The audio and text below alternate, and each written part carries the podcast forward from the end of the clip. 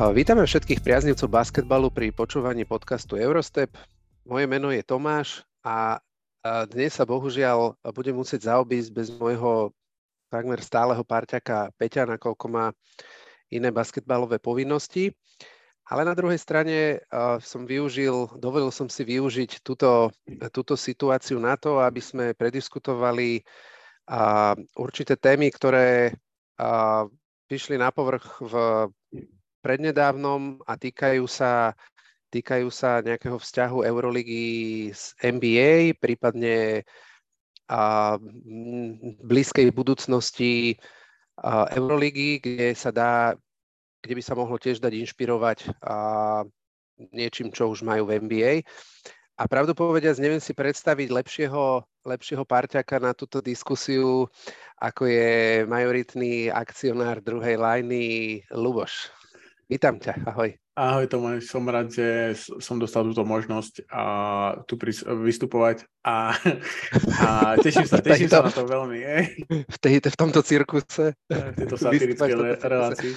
Uh, dúfam, že sa ti páčil uh, to intro, čo som ti dal, ale tak zase na druhej strane za tých 8 eur, čo si mi dal na hype, aby som ťa vyhypoval, tak úplne viac nešlo spraviť. Je to, dostal si 8 eur a dve plastové flašky, takže skoro 8,5. presne tak, presne tak. Dobre, len ešte k tomu obsahu. Nemusíte sa obávať, že by ste došli o nejaký pravidelný obsah, ktorý sa týka toho, čo sa aktuálne deje v Eurolige. Dohodli sme sa s Lubom, sme si vybrali ehm, nejaký zápas, alebo teda zápas, jeden zápas, zápas týždňa, ktorý, ktorý prediskutujeme a na samých zaskočilo, aký zápas sme vybrali za zápas týždňa. A, a tak, a máme pripravené ešte niečo, uh, nejaký obsah a uvidíme podľa, podľa času.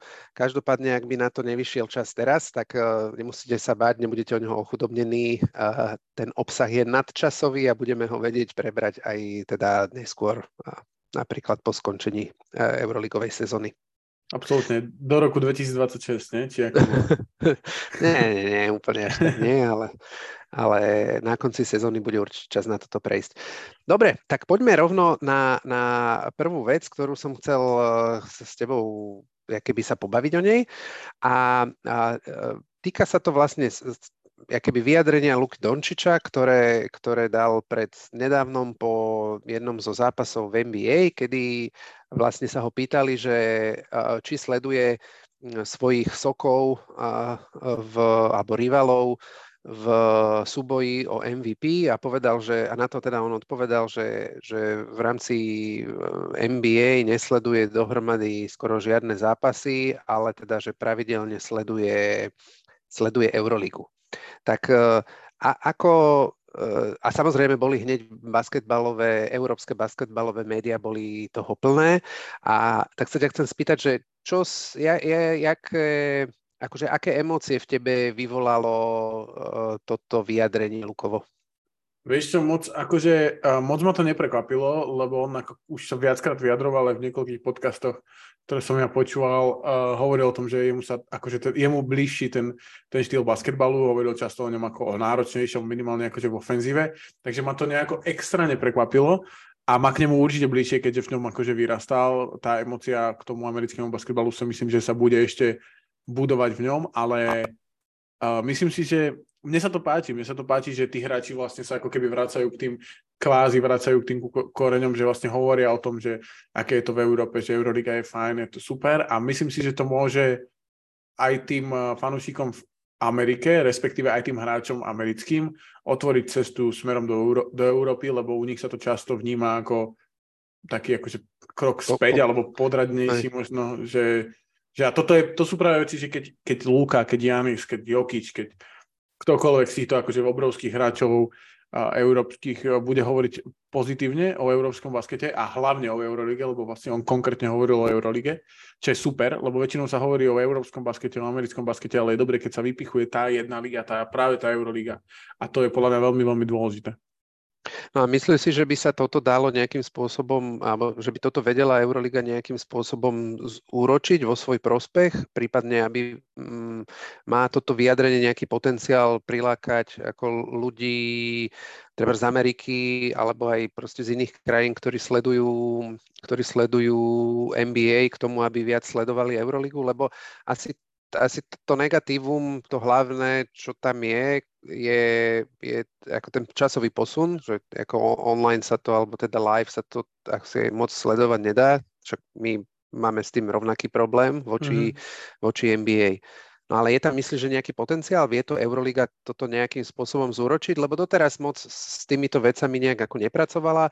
Teraz je tam vlastne od e, septembra, o, oktobra nové vedenie, Marshall Glickman. My sme sa vlastne o tom rozprávali v tom podcaste pred sezónnom poslednom pred začiatkom sezóny Euroligovej a spomínali sme, že e, prichádza vlastne z prostredia NBA, jednak, pracov, jednak bol vlastne vlastník, e, bol je syn vlastníka syn Portlandu, a, ale myslím, že on aj viedol, nie? Bol G, GM, bol... bol on bol na nejakej asistentskej funkcii akože GM a potom pracoval ako keby tom marketingovom týme NBA, dajme tomu, ako jeden, mm-hmm. jedna jeho časť kon- konkrétne bola to, ten broadcasting, on, on to o tom hovoril, že vlastne to, že ako sa vysiela ten, ten zápas, to, to znamená kamery, uh, k tomu grafika a tieto veci. Ten, ten live, mm-hmm. ako keby proces toho mm-hmm. vysielania toho zápasu.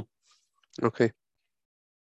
No a myslím že sa to dá využiť, uh, ale musí to byť akože viac, že musíš ho to využiť tým, že Luka tu bude pravdepodobne dva mesiace v lete, tak s ním nahráš podcast, tak ho dáš do nejakého, vytvoríš obsah digitálny spojený s ním a s Euroligou. Máš proste jedného z najlepších hráčov na svete, ak veľa ľudí by možno povedalo, že aktuálne najlepší hráč v celej, v celej NBA, tým pádom kvázi na svete a prejavil záujem o, o tú Euroligu väčšiu, väčší, akože povedal niečo, čo by nemusel povedať. Takže vy, vy, vymačkať podľa mňa z toho úplne, že sa dá do dosť veľa, keď ho ty zapojíš do nejakých vecí, ktoré ale už budú mať hlavu a petu, že, že Lukova top 5 cez leto, alebo Lukové, Luku dáš do nejakého podcastu, kde sa s ním budeš lebo to, že to sleduje, znamená, že sa orientuje v prestupoch, v týchto veciach. Niečo podobné, ako vy ste spravili vlastne so Šimonom Krajčovičom, keď tu bol v tomto podcaste. A presne on hovoril o tých prestupoch, lebo on je hráč z toho prostredia a takže vidí z toho, z toho, z toho hráčského mm-hmm. a zároveň vlastne je, ukázal ten záujem o to, že to sleduje. A toto je podľa mňa akože je relatívne ľahko využiteľné, ale myslím si, že hráč ako Luka nemá úplne akože, alebo teda marketingová osoba, ako je Luka, nemá úplne čas na to, aby to boli nejaké začaté projekty, neviem čo, musí to, byť, musí to mať hlavu a petu, musíš tam ako keby ho iba vložiť do... do... Fungujúceho konceptu. Presne tak. Teraz napríklad v Amerike je taká sú takí chalani, oni sa volajú, že Dude Perfect, neviem, či to je tak obrovský, obrovský, oni majú YouTube channel a oni vlastne začali s tým, že robili trickshoty. A teraz tam proste 50 minútové video, oni sú vlastne z Dallasu, z Texasu, je tam 10 minútové video o tom a je tam Luka s nimi. Hej, a je to, to proste blbosť. videl, hej, jak tam to? akože šutoval na koš, ktorý bol na nejakom autičku a takéto veci. A toto je tá jedna časť a druhá časť, že proste stoja za stolom a sedia za stolom a rozprávajú. Je to proste blbosť, ale je to koncept, ktorý je fungujúci, ako sú oni a je online na internete, to znamená, že za, za uh, dostane sa to k tej vlastne generácii Z, ktorú ty chceš osloviť, ako, akokoľvek sa to akože zdá zvláštne, ale to je tá generácia, ktorú ty chceš tou Euroligou osloviť, lebo ty tam privedú svojich rodičov a ty sa potom k tomu a ty budú proste, že to je tá 18 až 22, dajme tomu, kde ty sa chceš akože fokusovať na to, lebo to sú tí ľudia, ktorí môžu mať tú väčšiu emóciu možno k tomu hráčovi, k tomu týmu, ako 50-ročný človek, lebo toho to už úplne až tak nenadchne a nevie si k tomu vybudovať ten vzťah. A mm-hmm. práve týmito vecami sa, to znamená, že ak sú nejaké existujúce koncepty, uh, nie len basketbalového podcast, uh, obsahu, to znamená športového, možno trocha zábavného, v Amerike veľa frčia tie uh, late night shows, mm-hmm. ale nenapadá ako keby žiadna z takých late night show, vieš, je tu show Jana Krauza, čo je fajn, ako v, tuto, v týchto našich končinách, hej, pripodobním to k tomu a bol tam Satoranský, veselí ako basketbalisti a vždycky tam, keď tam príde nejaký športovec, tak trocha do toho všeobecného povedomia zdvihne tú, tú, tú, tú úroveň toho basketu, ale to už by muselo byť na tom, že Luka má okolo seba tým, ktorému nejakým spôsobom na, to, na tom záleží pozvihnuto v Európe a chodil by po tých európskych mm. shows, ale to už by znamenalo, že si myslím, že je v tom nejako zapojený aj inak ako mm. Tým, že akože som rád, že to, robím reklamu, vieš. Čo by ale tiež dávalo zmysel dať mu nejaký deal, že počúvaj, že také to máš rád a my to máme radi tiež, tak proste ťa zapojíme do toho, aj keď si v NBA, ale proste môžeš ísť cez leto, proste si dáš túr pár týždňové, kde proste po, toto po, poobzeráš, v, funguje to často v, do Ázie, vlastne expandujú tie NBA hviezdy na tie trhy, že to proste Clay Thompson tam ide na, na týždeň pobehať obrovské sály a to sa dá proste spraviť aj tu. Dá sa to spraviť po Európe 4-5, uh, dáš, vieš, v Slovensku vybudovali lukový ihrisko. Takže mm. toto sú také veci, ktoré si myslím, že dajú sa... Ne, je, to, je to jeden quote, ktorý si povie, že to je blbo, si proste povedal jednu vetu len tak, ale z tej vety ty vieš vyčítať, že ten človek sa o to zaujíma, nevieš ešte, ako mu na tom záleží, to vlastne zistíš, ale vieš, že sa o tom zaujíma a vieš spolu z toho vybudovať veľa, veľa takých zaujímavých nápadov a teda aspoň toto sú také veci, ktoré si myslím, že Mm. Ale či na to ten potenciál v tej Eurolige je, respektíve v tom týme okolo, že či vôbec Jordan napríklad, či pre nich je zaujímavý, on vlastne, to je značka, on dos, teraz má vlastne nové topánky.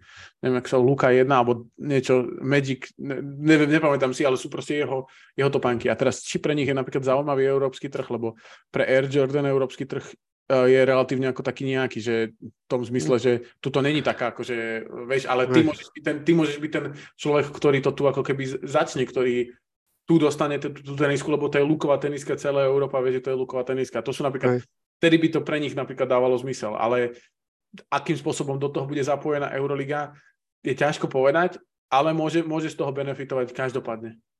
Hm. No, tam ve, ve, veľa vecí si povedal takých, na ktorých sa dá akože reagovať, a, a, ale však hádam sa k tomu dostaneme a napadne ma to. Ale e, čo som chcel povedať e, konkrétne k tomu, že využiť niečo existujúce v rámci tej fungujúcej infraštruktúry Euroligovej, tak je podcast Joa Arlauskasa The Crossover, ktorý je ako Ofiko podcast um, Euroligy, kde si volá hráčov, trénerov Potenciálne by si ho vedel podľa mňa zavolať tam a vedeli by sa baviť o Eurolige. To by mohlo byť zaujímavé. A, a druhá vec, e, ktorú si spomenul, a to bola presne tá generácia Z, a toto spomínal vlastne Marshall Glickman, že, že on proste chce, aby dostal tú Euroligu bližšie práve k tejto generácii. A a už robia preto to napríklad, že, že ja neviem, vybrali nejakých piatich influencerov, mladých, mladých ľudí, chalanov, baby, ktorí budú proste, eh, ja neviem, tweetovať alebo na Instagram dávať veci ohľadom Euroligy, ja neviem, v hráčoch, o, o hráčoch, o, ja neviem, možno niečo s handrami, s oblečením a tak ďalej.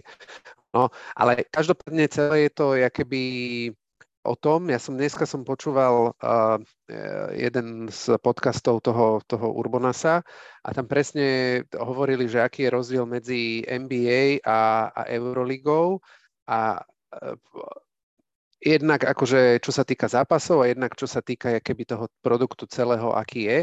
A, a presne hovorili, že keď zoberieš akože random zápas základnej časti NBA a random zápas Eurolígy základnej časti, tak určite zaujímavejší je ten Euroligový zápas.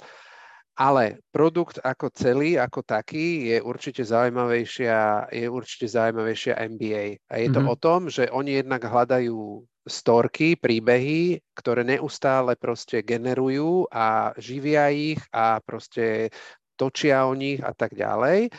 A a druhá vec, že sa to netýka iba basketu, že v Eurolige je to tak, proste všetci sa tešia na štvrtok, piatok, proste skončí 40 minút, odohrá sa 40 minút čistého času, skončí sa a teraz zase čakáš akože týždeň na to, kým, alebo teda 5 dní, kým nebude ďalší zápas.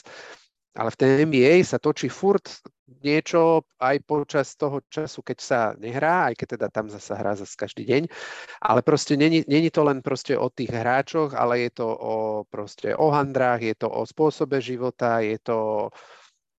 A ten hlavný, ten, ten rozdiel, prečo je to tak, že, že je, že, že NBA je Players League a Euroliga je Coaches League ešte mhm. stále. Mm-hmm. Aj keď sa to mení, a z rôznych dôvodov a bude sa to meniť, ale stále je to takto. Súhlasím, súhlasím presne o, tých, o týchto veciach, že story proste, obsah, obsah o... Ja som akože kvázi mám background marketingový a čiastočne akože pracujem aj v marketingu a proste je strašne dôležité v čomkoľvek hľadať proste tie veci, k čomu sa tí ľudia vedia nejakým spôsobom akože uh, som sa vedia nájsť. A skôr sa nájdu v Mikeovi Jamesovi, ktorý je dobre oblečený, ktorý povie niečo zaujímavé na 10-sekundovom videu na TikToku, ako so všetkou úctou k Obradovičovi, ktorý vrieska 40 minút po svojich hráčoch. Že, a Euroliga bola dlho braná, alebo dlho bol ten obraz. Ja som dokonca, kým ste vy nezačali sa o toto zaujímať, alebo teda kým si to nezačali nahrávať a, a ne, neprinútili, respektíve nedovolili ste mne sa o to zaujímať akože spolu s vami a pozerať sa na to, tak ja som mal stále ten obraz, že proste v Eurolige proste po tebe kričí tréner a padne 40 bodov. Za, to, deci, to bolo proste ako keby kvázi, že to bol môj obraz hej. Hej, o mhm. tom, že, že, že proste je full, full prez na celé irisko a pritom to tak nie je, vieš, ono to tak úplne nie je a je to veľmi rare a tá, tá liga je veľmi zaujímavá. Sú zápasy, kedy teraz proste bolo tiež cez 90 bodov padlo, čo si keď si zoberieš, že sa hrá iba 40 minút oproti, oproti 48 v NBA, tak to je proste okolo 100 bodov je akože dobrý ofenzívny basket, sú tam veľmi hráči, ktorí sú veľmi akože skilled na ihrisku s loptou, bez lopty. A toto to sú fakt, že len proste to musíš vybudovať na tých eh, hráčoch, to sa proste nedá, alebo teda dať im nejakú platformu, s ktorou oni môžu pracovať a oni aj sami budú lepší produkt ako hm. jednotlivci, ako, ako tie týmy alebo tie, tie, tí tréneri, vieš, že teraz je proste aktuálne mladá generácia skôr fo- followuje, hovorím to, aký som mal 80, 80 rokov, ale, ale skôr followuje jednotlivcov, tých hráčov, ako tie týmy. Ja som ešte akože vyrástol na tom, že som followoval tým, že je to môj obľúbený tým a im fandím bez... Ale teraz to tak nie je. Teraz skôr ľudia majú radi hráčov. No tak, a ty musíš naskočiť na to, že má niekto rád Mike James, Mikea Jamesa, je mu jedno, či bude v Monaku, alebo hm. kdekoľvek, je mu to proste úplne šumafúk. A ty musíš vybudovať toho Mikea Jamesa aj za tú cenu, že o 3 roky tam už nebude. A, ale proste mu, musíš ako keby tú ligu pozdvihnúť práve na tých jednotlivých personálnych brandoch tých jednotlivých hráčov, mm-hmm. tam sú, napríklad e, nechápem, že Eric McCallum není uh, v Eurolige. A či už na to má ako kvalitatívne ako hráč, je mi to ujedno. Proste Eric McCallum je človek, čo vie rozprávať, mm-hmm. čo sa do toho vyzná, čo je relatívne starší, to znamená pravdepodobne pôjde robiť do médií, si myslím. Uh, aj jeho brácho je taký mm-hmm. vlastne podobný. A to je človek, ktorého by som mal ako backup shooting guarda v týme len kvôli tomu, že má vybudovanú takú, a ja vôbec neviem, kde Erik McCallum hrá, kde viem, že hral v Lokomotívi Kuba, neviem, kde, neviem, kde hra, teraz, neviem, kde hral predtým, ale viem, že to je človek, ktorý dobre rozpráva, ktorý by mohol byť ten, ktorý by ho, mal proste fucking podcast o, backup, backstage nejakého týmu, hej? Mm, mm, no a... úplne súhlasím, však jeho využili, Urbonás ho mal párkrát a bol, bolo to skvelé, tie jeho insighty sú výborné.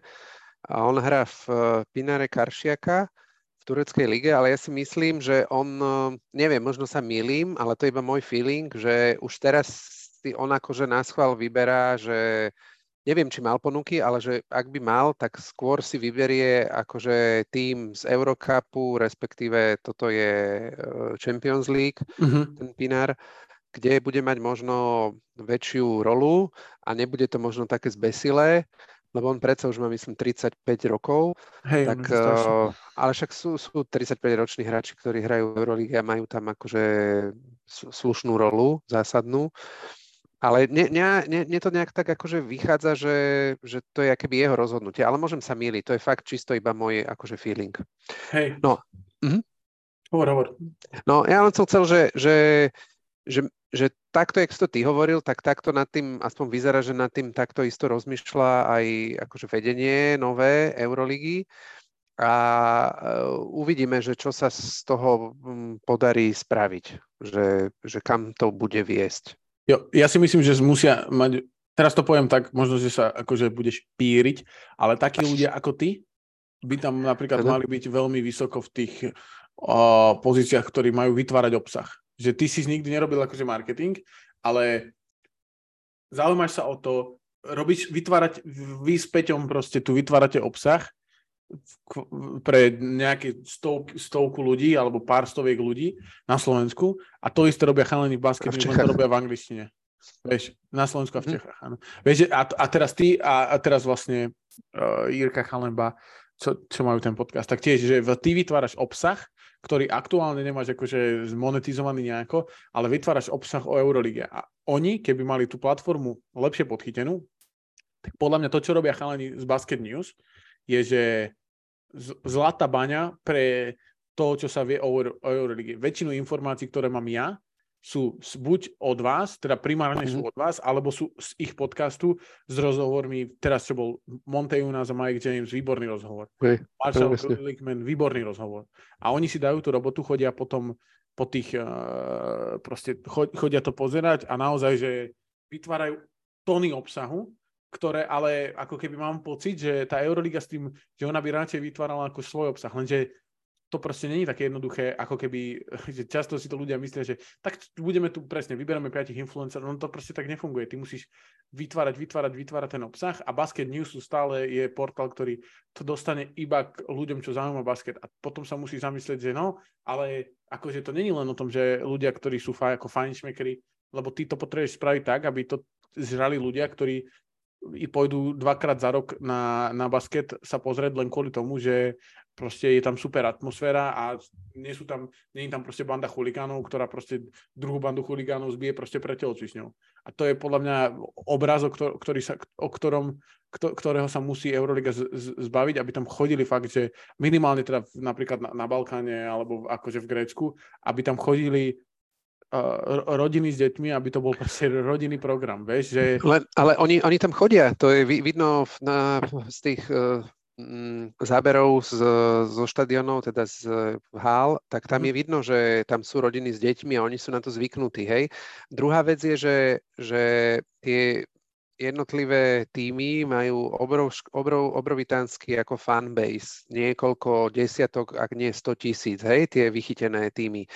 A Uh, takže on, on keby tá sledovanosť tam je zaručená a uh, si zober, že um, myslím si, že spomínali, že po týždni mali na to, to, ten podcast, čo mali, ten rozhovor, čo mali s Motiunasom a s uh, Mikeom Jamesom, tak mal 20 tisíc zhliadnutí. Veš, to je strašne málo. Na to, Aha, že... lebo oni sa tak akože tešili z toho, Aha, že okay. to je veľa. To je, keď si zoberieš, že že máš proste rozhovor, že s hráčom Monte u nás je, ja som teda akože není iba taký povrchný sledovateľ, ale nás sa si pamätám z NBA a pamätám si ho z repre, to je naozaj, že e, jeden z najlepších európskych proste centrov, ktorý sa uchytil aj v dobe, kedy už to akože, on bol taký skôr oldschoolový center. A, a Mike James je aktuálne naj, podľa mňa je to málo, akože podľa mňa ten potenciál toho podcastu možno je, že 100 tisíc. A keby si s Mikeom Jamesom spravil 6-minútový rozhovor na to, že čo raňajkuje a, tak, a neviem čo, tak to môže mať potenciál pol milióna. Lebo je to proste zaujímavé, on vyzerá proste, vyzerá dobre na kamere, je to zaujímavý človek. A toto je to, čo, že vlastne ty to podľa mňa musíš ten obsah potom tlačiť cez nejaké médiá k širšej mase, aby si potom z toho vyplul proste tých, že tí fajnšmekri ti zostanú, ale potom proste postupne veľa ľudí akože sa môže o to zaujímať, lebo Mike James, ja neviem čo, mal, o, povedal, že jeho top najlepší piati repery sú jedni, dvaja sú moji obľúbení a jeden je druhý najobľúbenejší, vieš. A, a mal. Mikinu, ktorú ja by som tiež strašne chcel, tak si pozriem, že ako hrá ten basket, keď sa takto dobre oblieká a má taký hudobný vkus. To sú proste blbosti, ale to je strašne okay. dôležité okolo toho, vieš. OK, OK.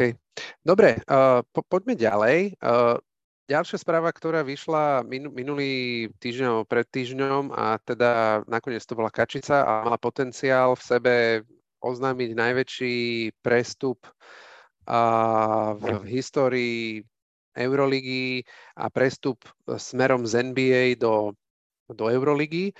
A bolo to teda e, prestup e, Kembu Volkera e, do, do Milána a tak čo, čo, ťa, čo ťa prvé napadlo, keď si, keď si zachytil túto správu, keď si sa o tom dozvedel?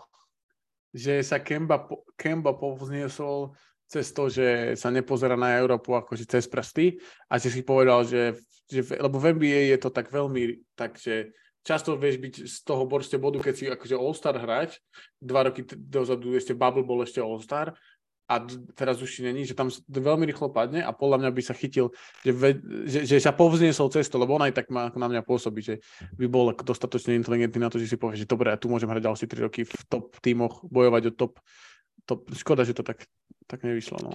No dobre, a myslíš, že má zdravotný stav na to, aby ako ešte mohol hrať na nejakej vysokej úrovni, či už v NBA alebo v Eurolige? Lebo ako ja to až tak nesledujem, ale čo som ako počul, takže on ty kolena moc už ani nemá.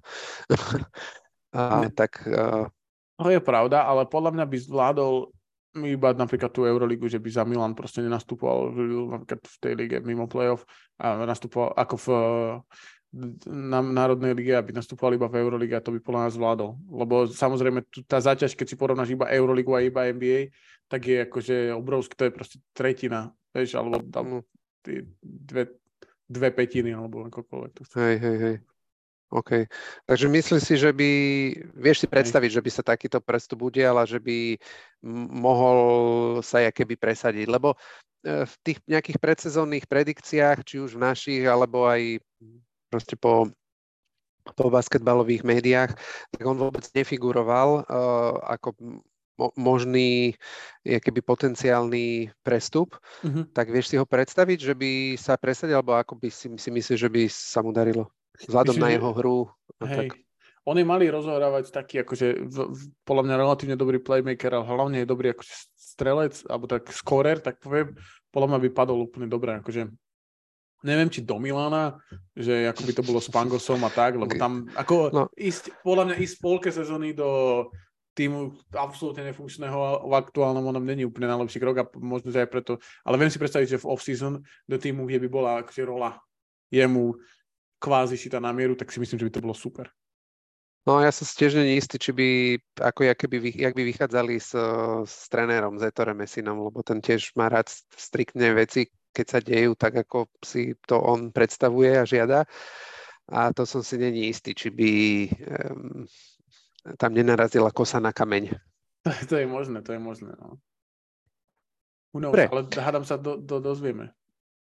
Uh, uvidíme, neviem. No tak zatiaľ podľa posledných vyjadrení povedal, že on sa sústredí na, na NBA stále tak uh, neviem. A bohvie, či to nebol iba taký nejaký mar- marketingový ťah uh, niekoho, možno aj, aj smerom ku Kembovi mu načkrtnúť takúto možnosť a že čo to vyvolalo a aké pozdvižení a možno to uvidí, že v Európe by bolo o ňoho veľký záujem, tak uh, možno keď sa mu nepodarí presadiť ešte v NBA, tak bude rozmýšľať aj nad touto možnosťou. Ak by, ak by inak rozširovali už budúcu sezónu tú ligu, tak by ma neprekvapilo, keby on bol nejaký ťahák v Londýne napríklad alebo v Paríži. Ne, ako mm-hmm. nebol by som prekvapený. A myslím si, že to by bolo aj, lebo on není zase úplne, on má 32 rokov, že není, že zase by, že máš Starý. 40, hej. Na niečo si naražal s tým vekom? Nie, nie, nie, to som, to mi vyšlo, ospravedlňujem sa. nie, ja sa len tak pýtam. Dobre, a už keď si to nakusol, teda rozširovanie, ďalšiu vec, ktorú Marshall Glickman spomína a, a berie ju keby ako nevyhnutnosť, je práve expanzia Euroligy. Spomínal sa, spomínalo sa, že by Euroliga mohla z aktuálneho počtu 18 družstiev naraz až na 24, ale teda podľa posledných vyjadrení mne to skôr vychádza na ako bezprostredné navyšovanie, neviem, či teda už v budúcej sezóne, ale proste najbližšie navyšovanie maximálne tak o dva týmy, pretože spomínal, že uh, teda uh, hovorí o tom, že ponuka prevyšuje dopyt, že je väčší dopyt, jak by, ako môže Euroliga nejakým spôsobom uspokojiť, ale teda e, ako čisto nové týmy spomína London Lions, ktorí hrajú v Eurocupe a nehrajú tam nejak akože extra, ale proste nejak tak akože v strede, v strede tabulky sa držia. A potom dve, dva dve skupiny ľudí e, pôsobiacich v Paríži, ktorí by chceli priviesť teda Euroligu do, do Paríža. Jeden je teda Paris Basket, ktorý tiež hrá e, Eurocup a druhá je nejaká úplne nová skupina, ktorá doteraz nemá žiaden tím. A samozrejme, že ja si teda myslím, že tá expanzia je čisto drivovaná ekonomicky, ničím iným a pozerajú sa na trhy a budú chcieť teda to, rozši- to Euroliga bude chcieť určite to rozšírenie spraviť na trhy, ktoré sú ekonomicky zaujímavé, čo je práve určite ako Francúzsko, mm, Anglicko, historicky alebo prednedávnom to bolo Nemecko, preto, ako dotiahli a dali trvali, dotiahli Albu, dotiahli Bayern, Bayern dostal, myslím, trvalú licenciu. No a potom tie zvyšné týmy, ktoré spomínal, tak to boli čisto týmy, ktoré už teraz v Eurolige sú, ale nemajú trvalú licenciu, čiže Virtus, Partizan, Crvená zväzda, Monaco, Valencia, a tak ďalej. A s tým je samozrejme, s tou expanziou je samozrejme spojená aj, e, spojené aj to, že je potrebné e, nejakým spôsobom zmeniť e, hrací systém. Lebo už teraz jak hráči, tak hlavne tréneri spomínajú, že ten aktuálny hrací systém nie je udržateľný a je to proste veľká záťaž. Pretože teraz vlastne sa pomaly Euroligové družstva dostávajú na na e, počty zápasov za sezónu niekde na úroveň NBA základnej, zá, základnej sezóny. Takže a, a teda spomínal nejaké, roz, e, že by sa teda uplatnil, že by sa mohol použiť uh, prístup taký, že by boli dve konferencie s tým, že by sa hralo v rámci konferencie by sa hralo doma vonku a potom s druhou konferenciou by sa hralo na presk- iba, iba mm-hmm. akože jeden, jeden zápas. No a e, NBA tiež v minulosti, a možno nie, neviem ako dávnej, ako nedávnej, tak tiež dochádzalo k, k rozširovaniu a je s tým ako spojený, alebo dá sa, dá sa, dá sa, dajú sa využiť nejaké skúsenosti, ktoré NBA mala s týmto rozširovaním aj tuto pri e, takýchto iniciatívach v Eurolige? Určite, ja si myslím, že to je akože do, tá idea všeobecne je úplne že super, podľa mňa je ako ne, neodkladateľná, že tá, tá idea mať dva, dve konferencie, k tomu samozrejme ďalšie veľa vecí, ktoré ty vieš praviť, ako vieš mať hráča dňa, konferencie, teda toho kola a takéto veci, ktoré ti znova, znova, znova dávajú ten obsah, o ktorom sme sa bavili, že to už akože, a potom budeš mať tie konferenčné týmy, takéto veci, takže to určite. A čo sa týka toho rozširovania, myslím si, že 22 tímov je úplne ideálnych. Úplne nepoznám tú históriu toho rozširovania v NBA, ale v NBA to aktuálne tak funguje, že 30 licencií a ty ako keď majiteľ chce predať tú licenciu, tak môže predať a ty môžeš uh, kúpiť tú licenciu, kúpiť ten tým, kúpiť tú franchi- francízu a presunúť ju, kde chceš, keď, keď je to tvoj tým a, a keď to nemáš v smluve. Sú majiteľia, napríklad uh, väčšinou akože sa to úplne až tak často sa to nerobí, naposledy sa to vlastne spravilo, keď sa Oklahoma presunula zo, do, zo Sietlu do Oklahoma 2007, a ak sa nemýlim, alebo áno, 2007, 2000, uh, áno, a, áno, 2007 alebo 2008, lebo No, to je jedno. Keby ste teraz videli, jak sa mu, jak sa mu bijú takí dvaja panačikovia v hlave, ja to vidím. Lebo, no. to bolo. A to bolo pre mňa smutné, lebo Seattle Supersonics to boli akože veľká legenda. Presne tak, že to bolo ako tým s relatívne veľkou históriou, ale keď ten majiteľ vlastne má nejakú inú ideu o tom, že dá ten šport, čo je fajn. V NHL je to teraz vidno, že tam sa akože celkom akože roztrhlo v rece, v rece práve Seattle má tým, Las Vegas majú tým, a čo je fajn, ja si myslím, že to samotné akože je fajn rozširovať tú ligu do určitej, samozrejme, aby tam bolo 60 tímov, to úplne zmysel nedáva, ale do, do toho, ke, kým to dáva zmysel, lebo naozaj teraz je 38 zápasov, že? Je 18, nie 7, 34, 34 zápasov.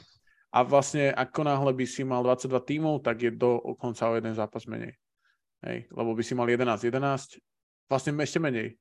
31 by bolo zápasov, to je o 3 zápasy menej.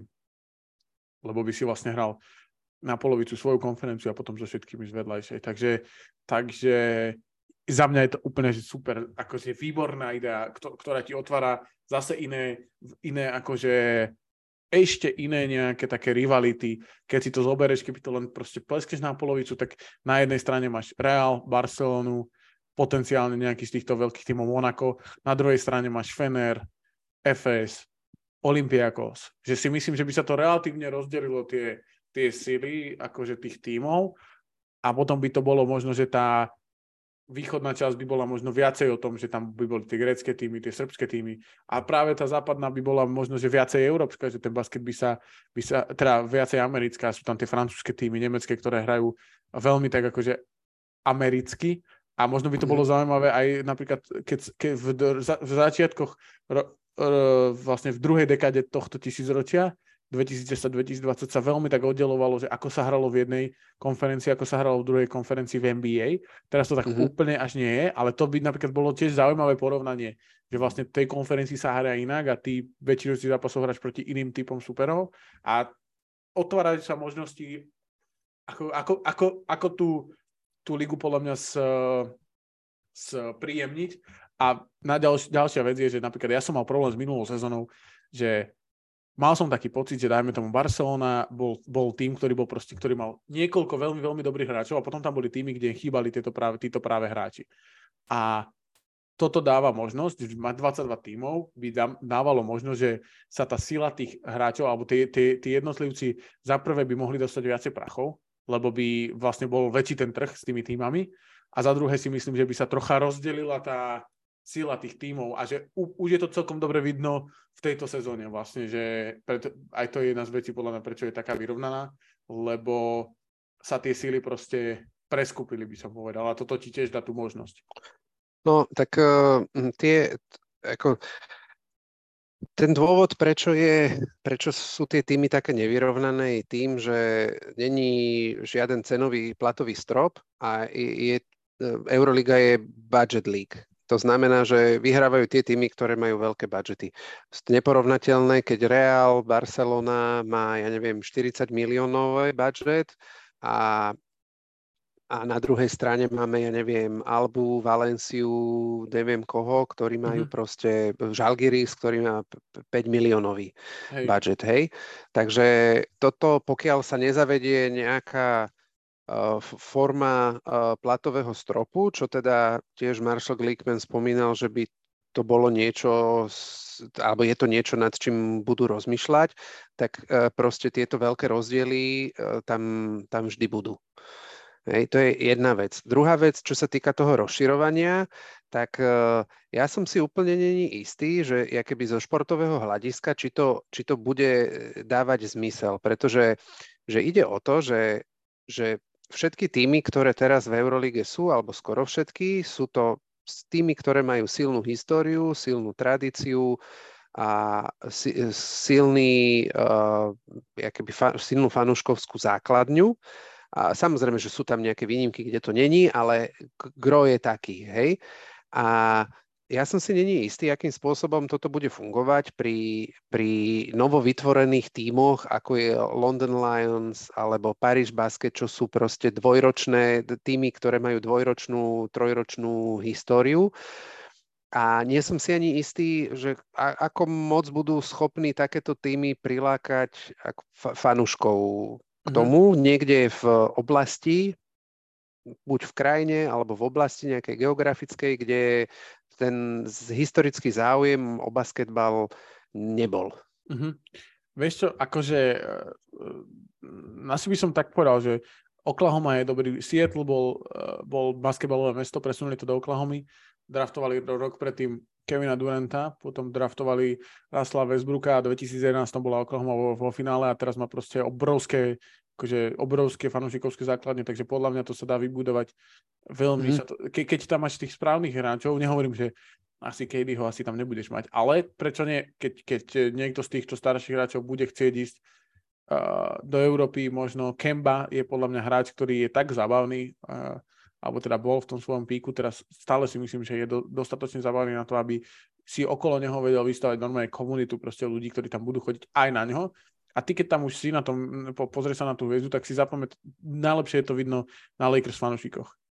Tí poznajú už roleplayerov, poznajú Karusa, poznajú mm. Austina Reevesa, lebo tam už proste sú a už tam tých hráčov vidia a potom už ich followujú počas toho, že Caruso ide do Chicago Bulls, tak oni fadia akože aj jemu, lebo ho mali radi, keď tam bol a bol neviem čo mým a neviem, vieš, že mm-hmm. to sú veci podľa mňa, ktoré ja si nemyslím, že nutne história toho klubu je nejaká strašne dôležitá v týchto, možno, že v nejakých, že v nejakých oblastiach Európy áno, ale v týchto veľkých trhoch je to len o tom, že keď tam bude obrovská hala, keď bude celým mestom proste rozvešaný Kemba, ktokoľvek, to je jedno, pekné farby, pekné logo, maskot, toto, neviem čo, zadarmo nejaké, čo ja viem, sendviče a blbosti a spraviť okolo toho show, predzápasovú, pozápasovú e, v uliciach toho mesta, tak, hm, tak tí ľudia tam proste pôjdu, lebo to ich bude, lebo to bude farebné, lebo to bude hlučné, lebo to bude zábavné, lebo to bude uvoľnené.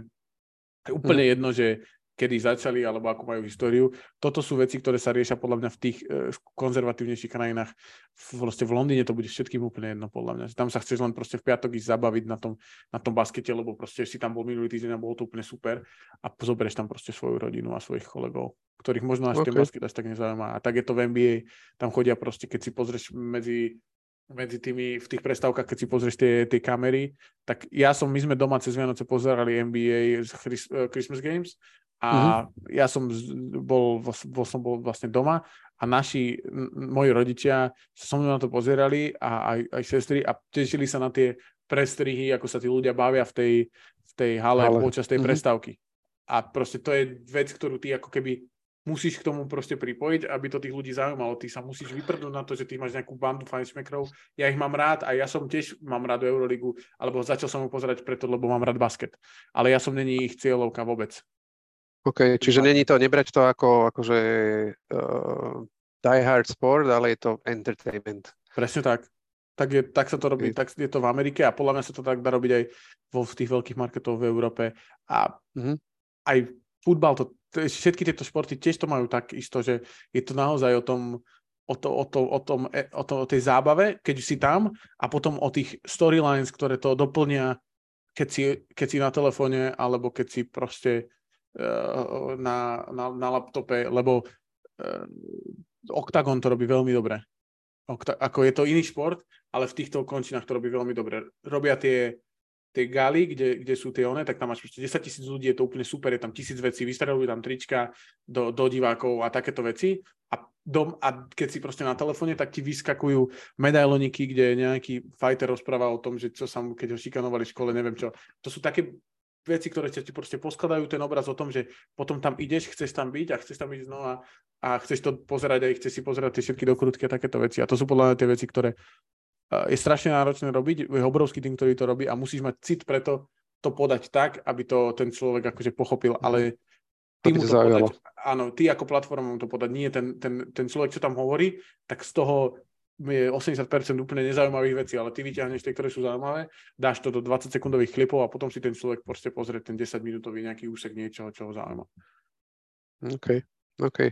Dobre, a ešte, ešte poslednú vec z toho vzťahu medzi e, Euroligou a NBA, čo som chcel prejsť s tebou a to je nejaká spolupráca, nejaká forma spolupráce a bývali tu historicky uh, zápasy NBA tímov proti Euroligovým družstvám. Posledný bol v oktobri 2016. Odvtedy uh, sa to už neudialo. Aj toto spomínal Marshall Glickman, že, bude, že nevie teda, prečo tomu tak je a prečo táto spolupráca, spolupráca na tomto poli bola ukončená, že bude chcieť to oživiť.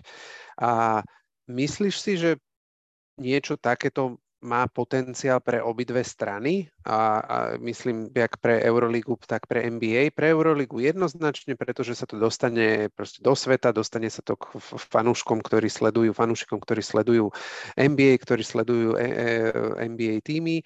A na druhej strane nie som si až tak istý, že či toto dáva nejaký význam pre NBA, pretože, a to si spomínal na začiatku, že ja, ja si myslím, že Európa už možno nie je tak zaujímavý trh pre, pre eh, NBA. Že oni skôr, lebo akože ľudia tu majú vysokú schopnosť, ale proste sme len, je nás tu obmedzený počet a, a pravdepodobne už je to keby ako naplnené, penetrované a skôr sa oni ohliadajú po Latinskej Amerike, po Strednej Amerike, po, po Ázii hlavne a tak. Tak myslíš si, že, že Môže byť uh, zo strany NBA záujem o toto a aký potenciál to môže mať pre obidve ja si myslím, že práve ten potenciál je ten, že NBA sa vlastne úplne nefokusuje tu, to znamená Euroliga má relatívne čisté pole na to, že na, to, na toho zákazníka, na tých, na tých všetkých ľudí, ktorí to môžu pozerať.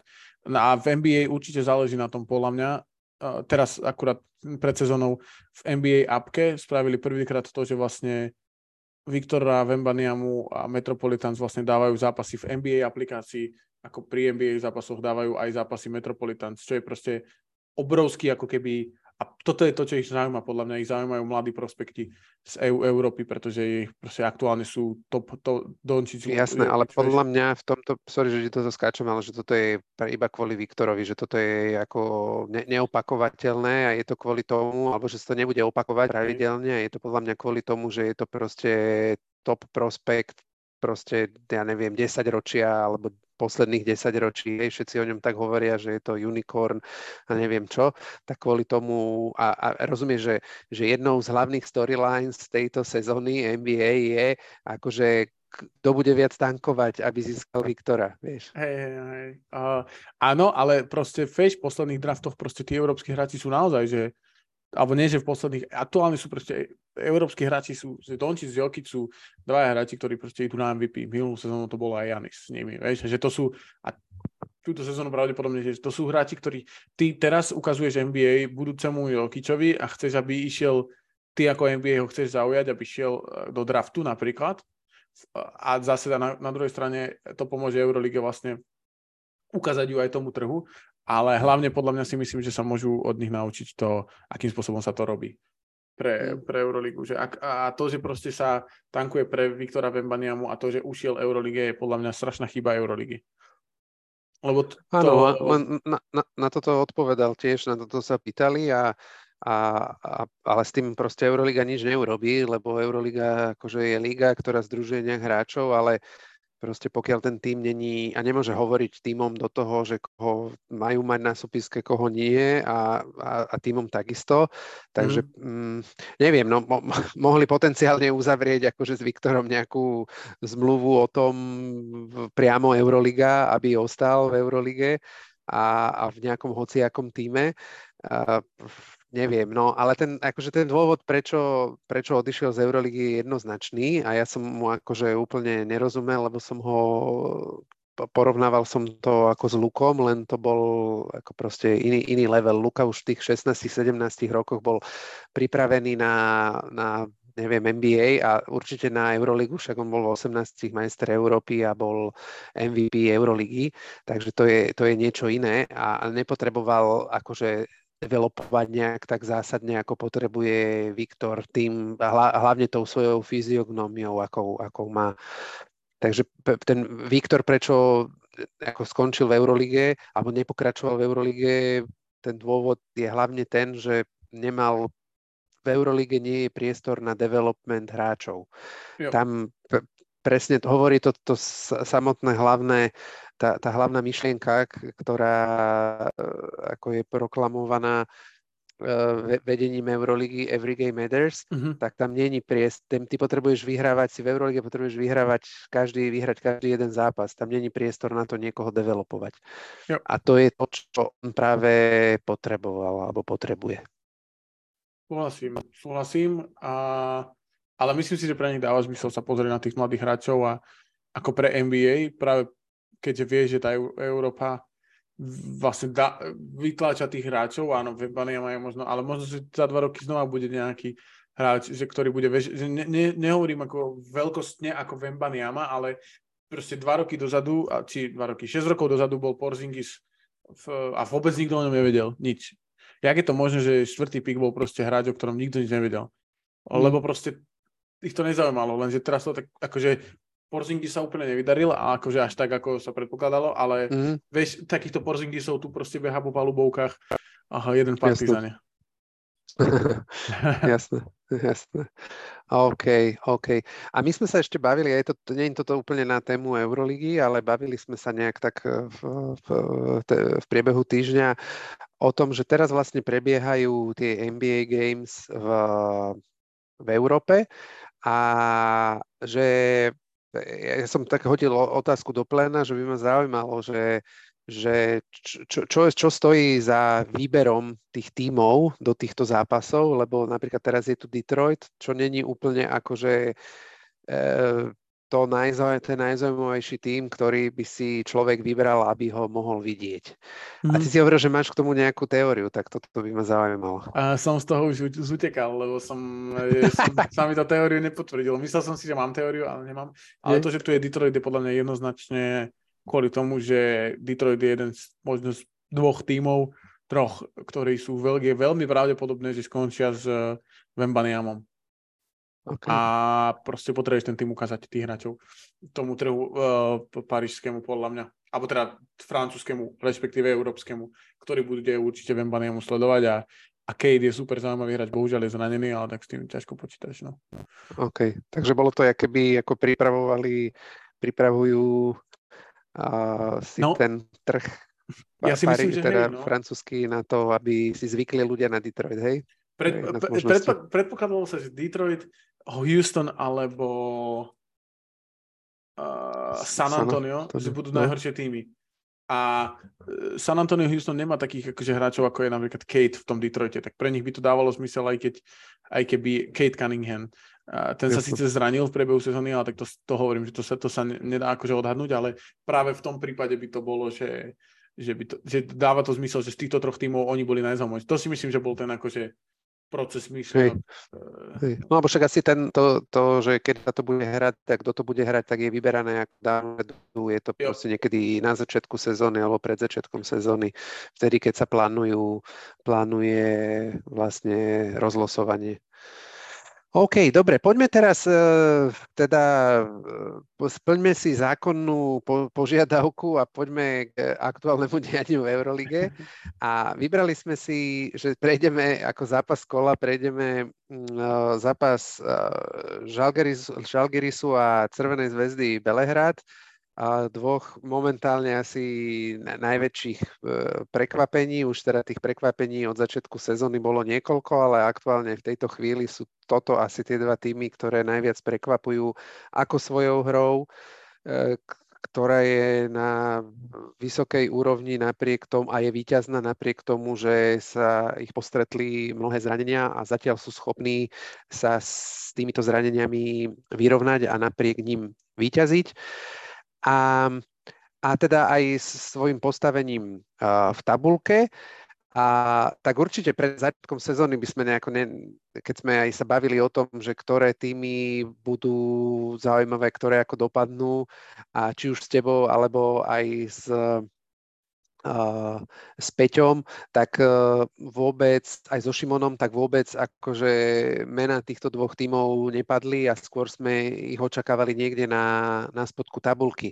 Tak e, povedz mi, alebo sme sa relatívne dlho sme sa nebavili o tom, o nejakých zápasoch euroligových, pravdepodobne nemáš až tak veľa času to sledovať, ale tento zápas si si pozrel, tak mi povedz, že ako na teba ten basket pôsobil, možno s odstupom nejakého času, čo si videl nejaký zápas euroligový. Veľmi dobré, akože veľmi zaujímavo. Ja som mal akože, ja akože sledujem väčšinou tak podľa že každý druhý týždeň si niečo pozriem, však aj vždycky akože ti dám patrične vedieť, že niečo pozerám, a, a, ale ten, ten, mňa to bavilo v tom zmysle, ja som z, zväzdu z minulého z minulého sezóny úplne, že strašne nemal rád. Bol to úplne najhnusnejší tým, ktorý si mám, po, keby si mám jeden vybrať, čo si nepozerám, tak by to bola zväzda minulú sezónu a túto sezónu je to naopak, sú veľmi zábaví. Presne o Vildozovi ste sa bavili. Petrušev je strašne, strašne zábavný na tej útočnej uh, polovici a obranej je to dosť zlé. Akože veľmi zlé. Dokonca si myslím, že on je jeden z tých, že že pre, prečo vlastne Zvezda ako keby prehral tú štvrtú štvrtinu, tak strašne veľa bodov padlo práve cez Petruševa, ale k tomu potom asi konkrétne. A mal som z toho super, akože, jak si pamätáš, tak my sme sa ešte pred sezónou bavili o tom, že čo, prečo Keenan Evans išiel do, do Žalgirisu. Bohužiaľ teda mm-hmm. sa mhm. zranil, ale akože prekvape, prekvapený som veľmi, ešte sme si z toho robili srandu, neviem, či to bolo teda na, na, na mikrofón alebo nie, a ak hej, tak sa akože ospravedlňujem. A toto mňa vyšlo, ale za mňa akože super, super, super. Žalgiris veľmi dobre. Polonára je, viem, že Peťo na ňo naklada, ale ja si pamätám Polonáru ako hráča, ktorý proste z tých uh, in, ako medzinárodných súťaží, že vždycky hral akože veľmi zábavne, tak energicky. V tomto zápase mu patrila druhá štvrtina. Hral síce málo, ale naozaj, že potom, trocha potom vy, vy uh, sa tam vyhejtovali s Petruševom, to sa mi ľúbilo, keď trocha tak, že pos- si škrobali vlasy, to, to mám rád. A, takže tak, akože za, za mňa super, super, super fakt. No k tomu Polonárovi treba povedať, že toto bol si prvý zápas, ktorý mu po veľmi dlhom čase vyšiel, takže si ako kapnul na ten správny a, a akože ja rozumiem tomu, prečo Peťo, Peťo ho hejtoval, lebo minulá sezóna mu moc nevyšla, vo Feneri sa moc nepresadil a táto sezóna v FSE takisto a vlastne ani on už hral, toto bol myslím, že tretí jeho zápas a až vlastne tento tretí bol taký a mal tam presne nejaké, nejaký styl, blok, dve, dve trojky, trojky. Mhm. nejaký dunk v protiútoku, takže ten zápas mu totálne vyšiel, alebo teda aspoň tá časť, lebo potom zase tak trošku hey. ako pohasol, ale, ale zaujímavé bolo, že uh, že Žalgiris ehm, mal také akože chvíle, kedy uh, ako sa vedel spolahnúť na trojkovú strelbu a, a proste súkal tam jednu trojku za druhou a potom boli chvíle, kedy absolútne im nepadlo a podľa mňa aj kvôli tomu, aj to bol jeden z dôvodov, prečo vlastne uh, v tej tretej, na prelome tretej a štvrtej štvrtiny sa začali dostávať do minusu a ja, ja som teda bol presvedčený o tom, že ten zápas je stratený pre nich, mm-hmm. že ho ne, neotočia. A čo, čo, čo bolo to, čo, ako ten ja som, ja osobne, akurát som si to zapísal, že 4,5 minúty dokonca, alebo tak, bolo to proste, že 64-57 a tedy som si povedal, že no, dobre, že tak to asi je čo. A akože, že už je to také, že tak. je to relatívne uh, relatívne taký akože kľudný, uh, kľudný náskok a keď spomalíš dobré hru, tak akože mm. skoro, nemož, akože skoro, skoro nemožného ako úplne že tak stratiť rýchlo, že keď spomalíš hru, dáš jednu zo štyroch, tak teoreticky akože si v kľude. A čo sa nestalo.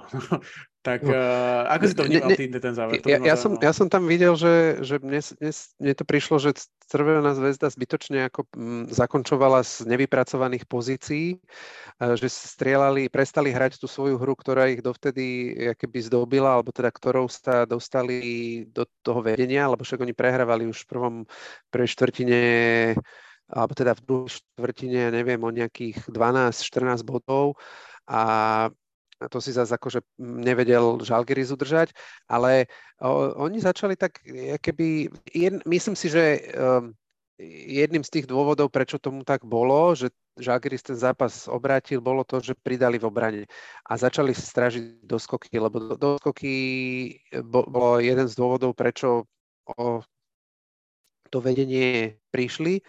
A toto si postrážili. Na druhej strane Crvená zväzda prestala začala zakončovať nevypracovaných e, pozícií a tie prestali premieňať. A na druhej strane teda treba povedať, že Žalgirisu, Žalgiris na konci chytil práve taký ten, takéto obdobie, kedy mu padli tri trojky cez hráča, cez ruku proste ťažké Hej. a tým ten zápas obratili. Dva, dve trojky tam dal Ulanovas a, a je pravda, že e, to, čo si povedal s Petruševom, a to teda vlastne povedal aj, aj Duško Ivanovič po zápase, aj, aj, aj tomto a dokonca ešte nejakom predchádzajúcom, kedy dal Petrušev 21 bodov, kde ho ako zvozil, že nezahral dobrý zápas a ten mm-hmm. problém je Petruševová obrana. Ale ako tam tie trojky boli ako proti ruke, no, tak mo- možno ne, ne, ako brániť tak, aby sa nedostal vôbec do tej pozície, aby vystrelil, ale ako tie, tie strely boli akože z obranou. Ale na takejto úrovni podľa mňa musíš ho lepšie dostúpiť. Akože nechcem to nejako mm. oné, ale toto není, vieš, že toto není strela cez obrancu pre tých, tých hráčov na tejto úrovni. Strela cez obrancu je naozaj, že keď si pri ňom, keď ho dostupuješ na dva kroky, a ešte len tak ako poskočíš, to je, že, že vieš, že to podľa mňa nebolo, ako bolo to proti ruke, keby hráš v Mestskej lige túto za barákom. Ale podľa mňa v Eurolige to nebolo proti ruke. Okay, a, okay. a ešte jednu vec som chcel povedať, ale už som zabudol. A ešte veľmi zle branil aj Smica na, na poste že pár tam, pár mm-hmm. tam bolo takých oných, že ho tam úplne vyško, vyškolil. No, vy, ja som zo Smica bol extrémne prekvapený, lebo ja si ho pamätám z Barcelony a to bol taký, že týpek proste, že nemáme dať komu 15 minút, tak to dáme jemu a tu bol fakt, že akože veľmi, veľmi hral dobre. Ale vidíš, to už je druhý borec z Barcelony minuloročnej, kedy, eh, ktorý tretí. po tvojom obľúbencovi, tretí, kto ešte? Kalates. on Kalates, Kalates, mm. Nigel Hayes Davis a áno, máš pravdu, tretí a, Schmitz, ktorí uh, teda nenašli si, nenašli si akýby priestor v tom týme uh, uh, Šarasovom alebo pod tým Šarasovým vedením a, a tuto potom, keď idú hrať do iných tímov pod iných, pod iných koučov, tak uh, prekvitajú. Jo. No, je to, tak to je, to je nechcem to teraz rozoberať, ale môžete sa s Peťom pri tom pristaviť. A tak už sme sa o tom bavili a Peťom názor poznáš a všetko hey, to je dobré, že... Vyhoďte Šarasa. Áno, vyhoďte Šarasa. Neviem, ja si myslím, že e, môže to byť ešte ako zaujímavé, že tá sezóna není, akože sezónu majú dobre rozohranú Barcelona a myslím si, že teraz tam má viac takých hráčov, ktorí, z ktorých, ktorí mu sedia do tej jeho predstavy a vie z nich vytlcť, alebo vie z toho toho, čo chce, aby hrali, tak vie z toho vytlz viac. viac. Jo. Som zvedavý, že ako to... No ja si myslím, že to majú lepšie rozbehnuté, ak chcú vygradovať tú formu uh, proste na Final Four alebo na playoff. Že je no. úplne nepodstatné, že teraz majú proste 19-3. Je to proste jedno úplne. Hej, hej, hej. No. ako minulý rok. Presne tak. No, ale tak z toho sa poučili asi už viacerí, ale to sa uvidí ešte. Jo. No, ale jediné, čo som ešte k Žalgirisu chcel povedať, je, že úplne neuveriteľné, že potom, ako sa zranil tri kola dozadu Keenan Evans, tak uh, náhrada, ktorá došla za ňo, Isaiah Taylor, sa zranil cez víkend v zápase uh, litovského pohára a má niečo s eh, hamstringom pravým a minimálne, že tri týždne bude out, tak uh, uvidíme, ale teda veľk, veľké nešťastie pre Žalgiris. Ak potrebujú point guarda, mali by siahnuť po Moodyem, ten by sa tam hodil do toho týmu. Moody, a ten kde je? Ten je niekde v G-League? Nikde, podľa mňa. No, nik, nikde Ako, podľa mojich informácií nie je nikde, ale môžem to overiť. Ale keď už teraz takto recyklujeme pekne ako mená z minulej sezóny, tak uh, úplne akože dneska som taký face palm si dal, že mi je ten zvyšok vlasov, čo mám na prednej časti hlavy odpadol, lebo vyšla správa, že Panathinaikos, najprv vyšla správa, že, pana, som videl, že, že majú niekoho má, konečne, má konečne niekoho, hej? lebo uh, len aby som to dal do kontextu veľmi rýchlo, lebo o tomto som sa chcel ako pobaviť e, s Peťom ten ďalší diel, ale nedá mi toto nespomenúť, ale uh, pa, uh, majiteľ Panathinaikosu dal trénerovi Dejanovi Radoničovi kľúče od kasy. Povedal, že ho podržal napriek tým zlých, zlým výkonom, ktoré mm, má Panathinaikos a napriek tomu, že je druhý alebo tretí od konca, tak má jeho dôveru a že dáva mu kľúče od kasy a má proste neobmedzený budget na to, aby si doviedol, koho chcel. Hej?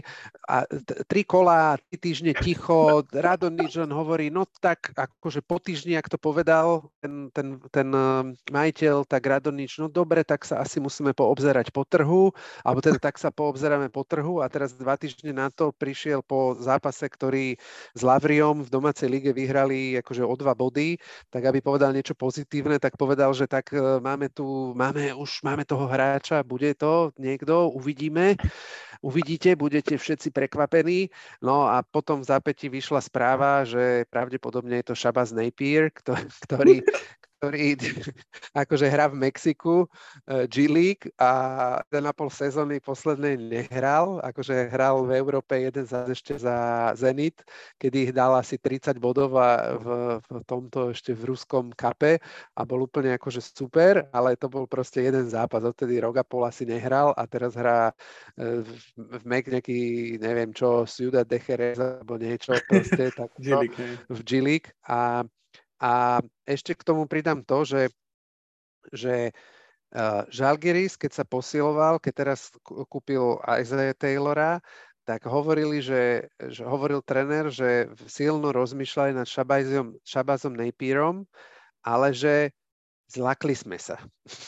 Lebo že presne práve kvôli tomu, že ho nikto poriadne nevidel hrať a tam teda síce nejak hrá, ale akože to, a že, že na papieri to vyzeralo všetko dobre, ale že nevedeli sme, jak to bude v skutočnosti, takže takto. Akože keď nevieš anglicky a máš proste problém ustražiť Bacona, tak dém, ako chceš ustražiť Napiera, akože to ako len prileješ oheň do, či dolej do ohňa. To nie je úplne podľa mňa najlepší nápad, ale fakt, akože on je dobrý hráč, podľa mňa. Ale hey, ako no len ten si zober, že v, akej, že, že v akej situácii musia oni byť, keď, keď proste bezradnej, keď on proste siahne po takomto hráčovi. tak Hej, to je... To vy, vykomali to. No, vykomali. Dobre, poďme, poďme ešte k zápasu, k nejakým, nejakým zápasom uplynulého týždňa, teda na nadchádzajúceho týždňa, ktoré nás čakajú. Neviem, pozeral si ty rozpis, čo? Vieš niečo odporu, chceš niečo ty odporučiť? Upútalo ťa niečo? Upútalo ma, ale nie je to taký ako evergreen dosť. A Baskonia a FS podľa mňa bude dobre zaujímavé. Mm-hmm. No je to, toto je zápas dvoch tímov, ktoré v poslednom čase majú negatívnu sériu. Baskonia má 0-4 a FS má, myslím, 1-4. Takže uh, určite to bude zaujímavý zápas. Okrem toho, hneď také do, máme tu dva zápasy do oka bijúce, máme tu dve derby, španielské derby medzi Realom a, a Barcelonou, El Clasico a potom máme Eternal Derby, uh, belehradské derby medzi Crvenou zväzdou a, a Partizanom. To bolo Takže anglicky, čo si hovoril? Áno, snažil Aha, som sa. Okay, okay. Lebo som nevedel, či to volá, to som... Nie, to bolo to po ang- a oni to volajú, že Eternal Derby, akože e, v srbštine, ale neviem, jak sa to povie, ale teda okay. do, preklad do angličtiny je teda Eternal Derby. Dobre, znova som sa niečo naučil. No, tak rád som, radosť. Hej, hej, moje šediny, ktoré nemám, ťa radi naučili niečo ďalšie. Ale teším sa určite aj na tieto derby presne, lebo Partizan som dosť, poz- akože videl som niektoré zápasy uh, a mám z nich dosť zmiešané pocity, akože z Partizanu. Mm. Dosť. Takže uh, uvidíme, že či so Zvezdou sa im to podarí.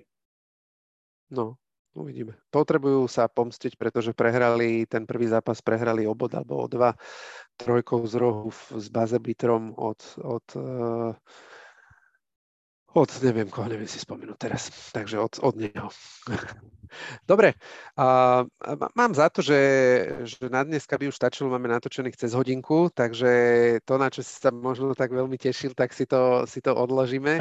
A môžeme vytizovať, že to bolo vlastne, že sme si zobrali nejaké tie hot takey z toho prvého dielu pred, pred alebo posledného predsezónneho dielu, ktoré sme, ktoré sme, nejaké predikcie, ktoré sme dali jednak uh, na to, ako dopadnú nejaký, nejaké týmy alebo nejaké nejaké situácie v, počas sezóny a plus aj e, na, na, sme dali nejaké ich odporúčania na hráčov, ktorých treba sledovať, tak, e, tak to, toto máme pripravené nejaké zhodnotenie.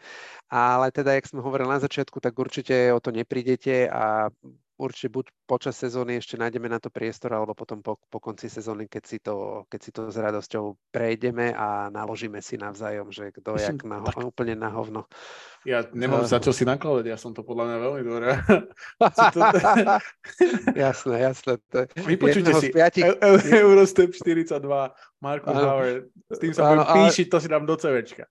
Presne tak, a ty vyšli štyria. To, vôbec. to, to, to sa môžeme o tom dôležité spomínať. Dôležitý kontext. Hej, dobre, a teraz ti e, vrátim to, čo ty robíš Kuzmovi celý čas, tak e, keďže Hej. sme v závere, tak Luboš, čo treba robiť? Treba followovať uh, dajte nám určite follow všade, podporte chalanov, napíšte Tomášovi, že to robí dobre, aj Peťovi, oni to majú radi. A, a ja vám ďakujem chalani, ako vždy, keď som tu, že som tu mohol byť tentokrát iba s tebou. Teším sa aj, že na budúce si to strhneme s Peťom, je to úplne super, robíte to fakt, že skvelé. A už ani neviem, kam by rástli tie, diely, tak sú kvalitní. Každý, ktorý počúvam, tak si hovorí, že to je úplný drahokam, fakt to robíte veľmi dobre. Veľmi robíte. A určite si vypočujte aj NBA podcast, ten je dobrý tiež, podľa mňa, akože dneska. A ten moderátor, tak to je borec. Vidím, že ti budem musieť vrátiť tých 8 eur, čo, čo si mi dal. Dobre, no, každopádne ja ďakujem tebe, bolo to funny a, a zaujímavé ako vždy. A, takže dík a ďakujeme posluchačom, že ste si nás vypočuli a o týždeň už v pravidelnej, v štandardnej zostave sa na vás tešíme s Peťom. Ahojte. Čaute.